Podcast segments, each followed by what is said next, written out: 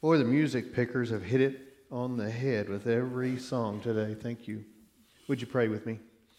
Gracious and loving God, as we approach your scripture this morning, Lord, I ask that you would put me behind your cross, that your words and your thoughts would be mine. And Lord, if I misspeak today, forgive me and let your message be heard. In Christ's name we pray. Amen. You may be seated. So, in my memories on Facebook this morning, I had a, a little meme pop up that said, You know what I'd like to see go viral? Decency, human decency. I thought that was pretty amazing that decency is the title of our sermon today. I don't know about y'all, but I hate it when people honk at me. How many of y'all love to be honked at? Depends. Yeah. It depends. Uh, Okay. I've never been honked at like that.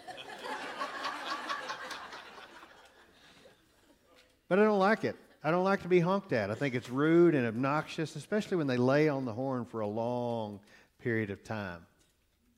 Now, on occasion, when someone is stopped at the light in front of me and they don't go because they're texting and I've had about four cars pass, I might give them a courtesy tap just let them know that traffic is moving, something like that. Or if I get cut off in traffic, I might give them a little courtesy beep or do this. but I don't like to be honked at. Some years ago, I was attempting to park in this crowded parking lot. And for the record, I think that spaces are getting smaller in the parking lots because they're trying to get more in there. But I was in a bad angle in the truck, and so I was kind of, you know, backing up a little bit to get straight in there. And this dude laid on his horn obnoxiously at me, like for a long period of time, wanting me to get out of his way. So then, going inside the store, shopping around, do my thing, get back to the register to go out, and lo and behold, who am I in front of in the line? And he's still very impatient.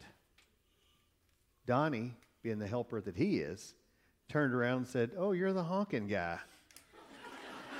Why don't you go ahead of me? You know, in cases like that, sarcasm really isn't helpful, is it? that was long before Preacher Donnie. That was probably Bluebell or Tom Thumb Donnie. It would have been better if I'd let the issue go while we were still in the parking lot, wouldn't it? Just let it go and forgotten it. Being decent means that we don't make things worse. And I think Jesus' text today is really about being decent people. Our sermon text today is Ephesians chapter 4, verse 25 through chapter 5, verse 2. So then, putting away falsehood, let us all Speak the truth to our neighbors, for we are members of one another. Be angry, but do not sin. Do not let the sun go down on your anger, and do not make room for the devil. Thieves must give up stealing. Rather, let them labor and work honestly with their own hands, so as to have something to share with the needy. Let no evil talk come out of your mouths, but only what is useful for building up as there is need, so that your words may give grace to those who hear. And do not grieve the Holy Spirit with which you were marked with a seal for the day of redemption. Put away from you all bitterness and wrath and anger and wrangling and slander, together with all malice, and be kind to one another, tenderhearted, forgiving one another as God and Christ has forgiven you. Therefore, be imitators of God as beloved children, and live in love as Christ loved us and gave himself up for us a fragrant offering and sacrifice to God. This is the word of God for the people of God. Thanks, Thanks be to God. And a title today's sermon Decency. So, decency is defined as behavior that is moral, modest, or socially acceptable. Wearing appropriate or tasteful clothing is also an example of decency. Not making things worse is decency. Doing no harm, we've heard that in the Methodist Church, right? Doing no harm is decency. So, just like last week, Paul continues to lay out for us this week the kind of life that a person must live when they enter into the fellowship of the church. and become a Christian. Paul says we have to put off our old self. And for decency's sake, there are things that have to be permanently removed. Here we go. There's to be no more lying. Because truth requires an intentional effort.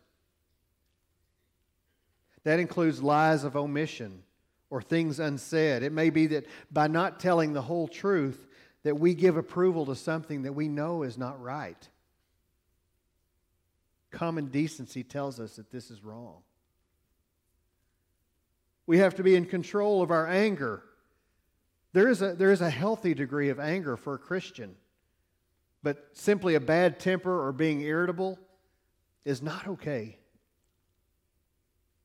But anger against injustice and hatred and oppression is necessary there, there were times when Jesus was angry. Remember when the scribes and the Pharisees were watching to see if he would heal the man with the withered hand on the Sabbath day?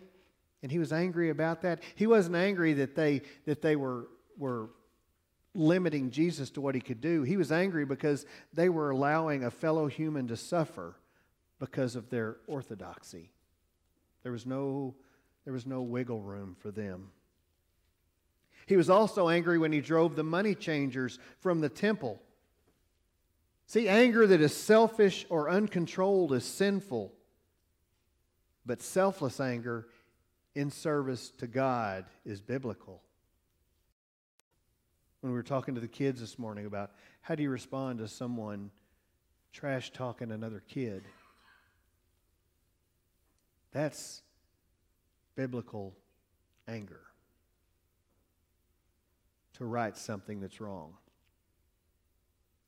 Paul says we must never let the sun go down on our anger. One ancient custom was if you had a dispute with somebody during the day, before the sun went down, you shook their hand and you hugged their neck and you kissed them and you made it right. You see, the, the longer that we postpone mending these fences, the likelihood is that we'll never mend them at all. If the division is left to thrive, the more bitter it grows. We pray for God to give us the grace to take the first step. Somebody, ha- somebody has to. Somebody has to move first. That's what we do as Christians. Paul adds, don't make room for the devil. You see, amidst our conflict, the devil can foster division. Churches have been divided over just two people who couldn't agree or wouldn't. Martin Luther believed it meant the people that whisper and talk behind other people's backs. There's a song, and I, I, I should have looked it up between services. Gordon Mote sings a song, and I can't think of what it's called.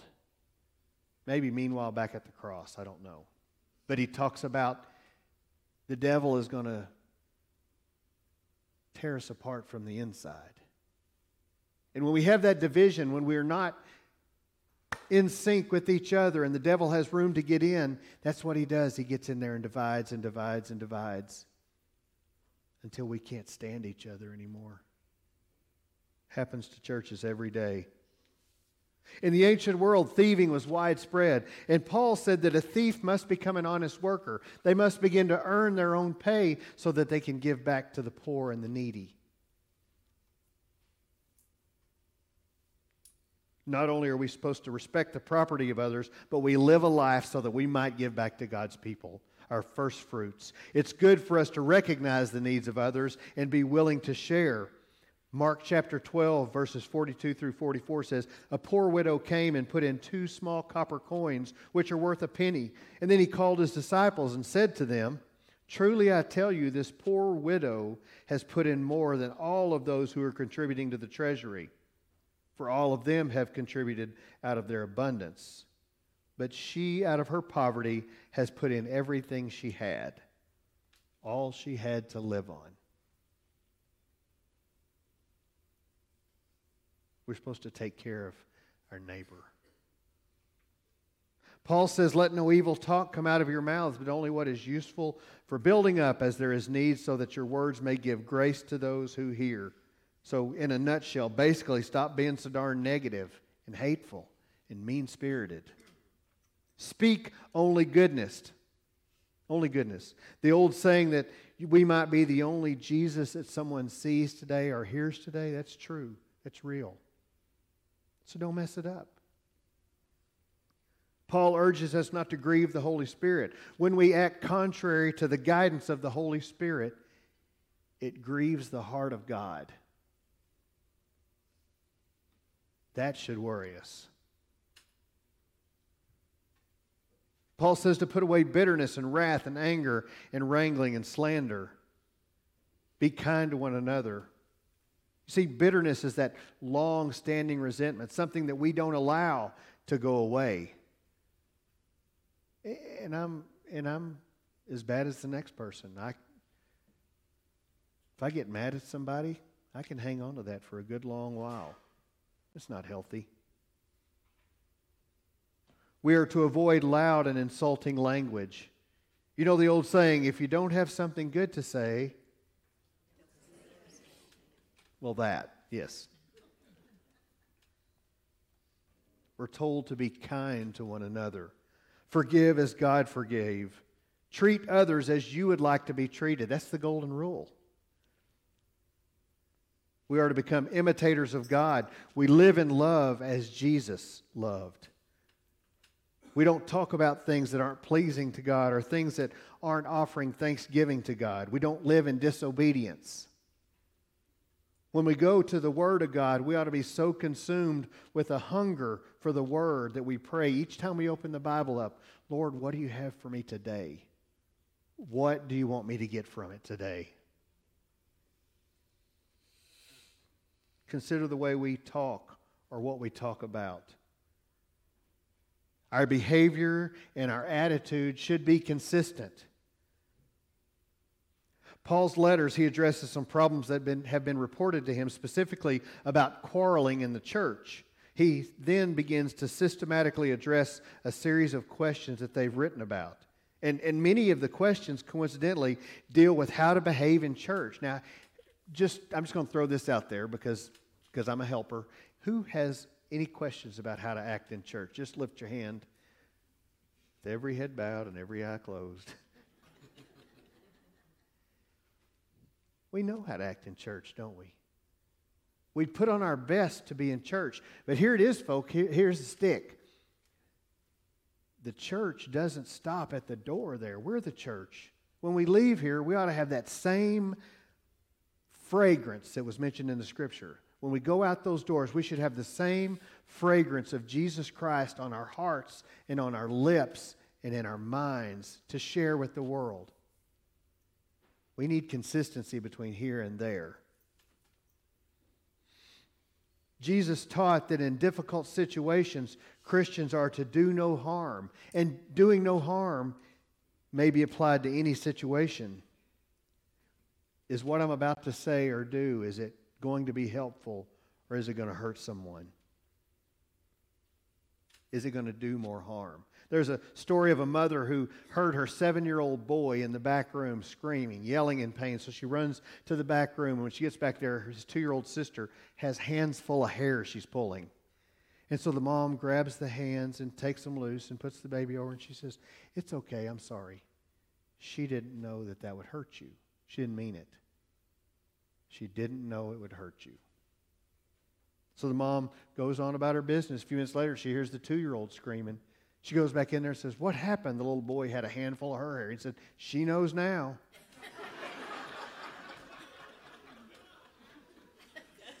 he believed in a hair for a hair, didn't he?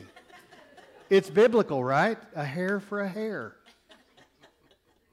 The old an eye for an eye and a tooth for a tooth law is the oldest law of record. But it's so misunderstood. It's not created so that you're guaranteed an equal dishing out of what you receive. That's not what it's about. Or, or an overage of dishing out what you received. It's, it's rather, it was created to protect someone for not being over punished, that the punishment should fit the crime. I can't punch you in the face and you kill me. It's not, it's not, it's not equal. treating others the way we want to be treated, especially if we want to be treated as God desires, is decency. Rudeness and inconsiderateness and selfishness is bad. One rude, unchristlike remark can unravel hundreds of sermons. And the same with actions, unchristlike actions. We are the church. We are here to worship God, to hear from God, to experience the reality of God, and to be conduits of God's grace. We are here to represent, and we're out there to represent. And how we act matters. And if we don't act with grace and decency, we are certainly not going to attract anybody else into, into the sanctuary. And we have a lot of seats that could be filled. Raja Krishnamoorthi, I'm, I butchered that, I'm sure, wrote When the norm is decency, other virtues can thrive integrity, honesty, compassion, kindness, and trust. See, folks, that's our challenge. Let's let decency be the standard. In the name of the Father, Son, and Holy Spirit, amen.